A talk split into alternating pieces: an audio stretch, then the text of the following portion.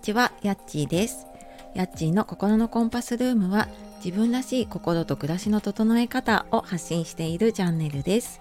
本日もお聴きくださいましてありがとうございます、えー、週の終わり金曜日ですね。いかがお過ごしでしょうか？えー、初めにちょっとお知らせです。えー、ここのところね、あの、ご案内しているんですが、えー、自分らしく生きるための人生の地図を描くワークショップっていうことで、えエンディングノートを使って、ちょっと自分の振り返りをしたりとか、まあ、人生の目標を立てながら、自分のその就活にね、備える準備をするっていう、まあ、そんなちょっとワークショップを11月にやります。で、えーと、詳しくは概要欄の方にリンクを貼らせていただいているので、えー、そちらの方から見ていただければと思います。で、あのメルマガと公式 LINE ね、私やっているんですけれども、そちらにご登録していただいている方は、ちょっとあの料金の割引でね、お得に参加できるようになっているので、えー、よかったらこちらもあの概要欄の方からね、あのリンクで飛べるので、えー、そちらの方もねちょっとご覧いただけるとあの特に参加していただけるかなと思います。はいで、えーと、今日はですね音声配信は型にはまらない方が長く続けられるよっていう話をしようかなと思います。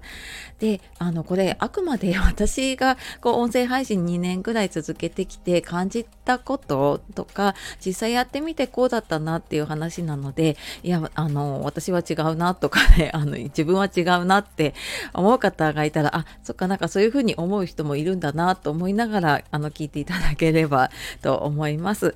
であのこの型にはまらない方がうまくいくってなんか初めやっぱり私も音声配信やろうと思った時ってじゃあなんかうん配信する時間帯どうしようとかあと頻度毎日やった方がいいのか週に何日かにするかとか、うんとあと配信の長さねあの短い方がいいのか長い方がいいのかとかまあいろいろあるんですよね。でなんかそういう情報を入れていってこういうふうにやるといいんじゃないかみたいなのがね、えーと、いろんな情報として出ているので、まあ、私もなんかそこに習ってやってみたりしていたんですけれどもなんかねやっぱりあのー合わないことが出てきて でなんか結局何が大事かなって思った時になんか自分をその方あのこう毎日やった方がいいとかじゃあこの時間にまあ今ねあの時間帯は予約でできるのでどうにでもできるとは思うんですけれどもじゃあ配信の長さこの長さがいいとかって、まあ、そこに合わせていくよりもなんか自分のこうやりたいことに合わせたりとか自分の生活の中に、えーとその音声配信っていうのを入れていって逆になんかもう自分に合わせるような感じでやった方がすごく楽に続けられるようになったなっていうふうに思ってるんですね。であの私は毎日配信、まあ、ほぼ毎日配信って言っているので あのたまにねあの本当忘れちゃったりとか休んじゃうことがあ今日はちょっと休もうかなって休んじゃうことがあったりとかしたりあとはライブをねあの最初の頃は朝朝活ライブって言って朝5時から5時半だったかな。でなんか1ヶ月ぐらいちょっと続けた時があったんだけれどもやっぱりなんかやってみてあちょっとこれはきついなとかあと自分のライフスタイルも変わってくるしね子供も成長してくると生活のサイクルが変わってくるしで、まあ、仕事が変わったりとかね働き方変わったりとかするとやっぱりそこにあの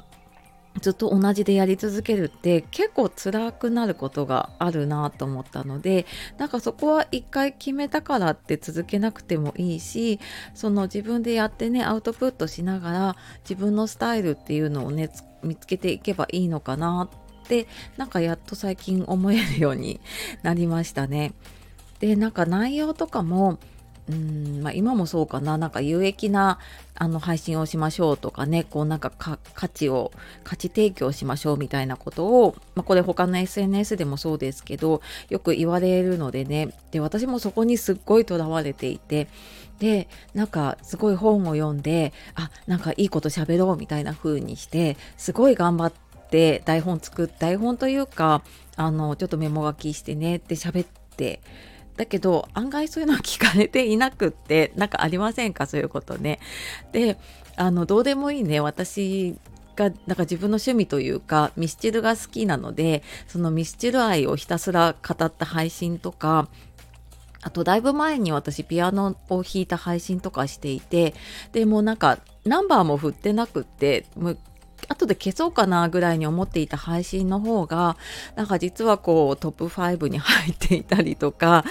あなんか自分がこれいいなと思ったものじゃなくってやっぱりこの聞いた方がねいいなって思ったものがきっとその相手にとってね価値になるんだなっていうのがもうやっていくうちにやっとなんかその言われていることがね分かってきたなって思っているんですよね。そうだからなんか内容とかも別になんかその有益かどうかとかねでやっぱり聞く人にとってそれが聞きたいかどうかかなとも思うし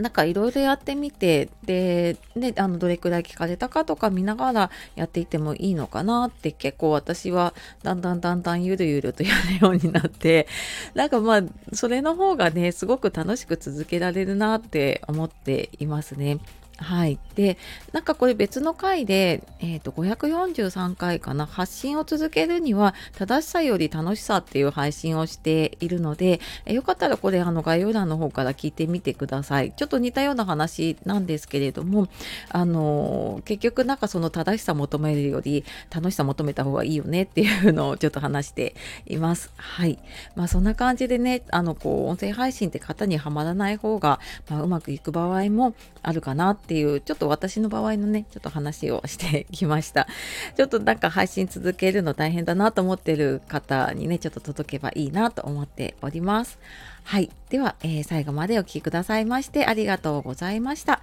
素敵な、あ、素敵な 素敵な一日をお過ごしください。じゃあまたね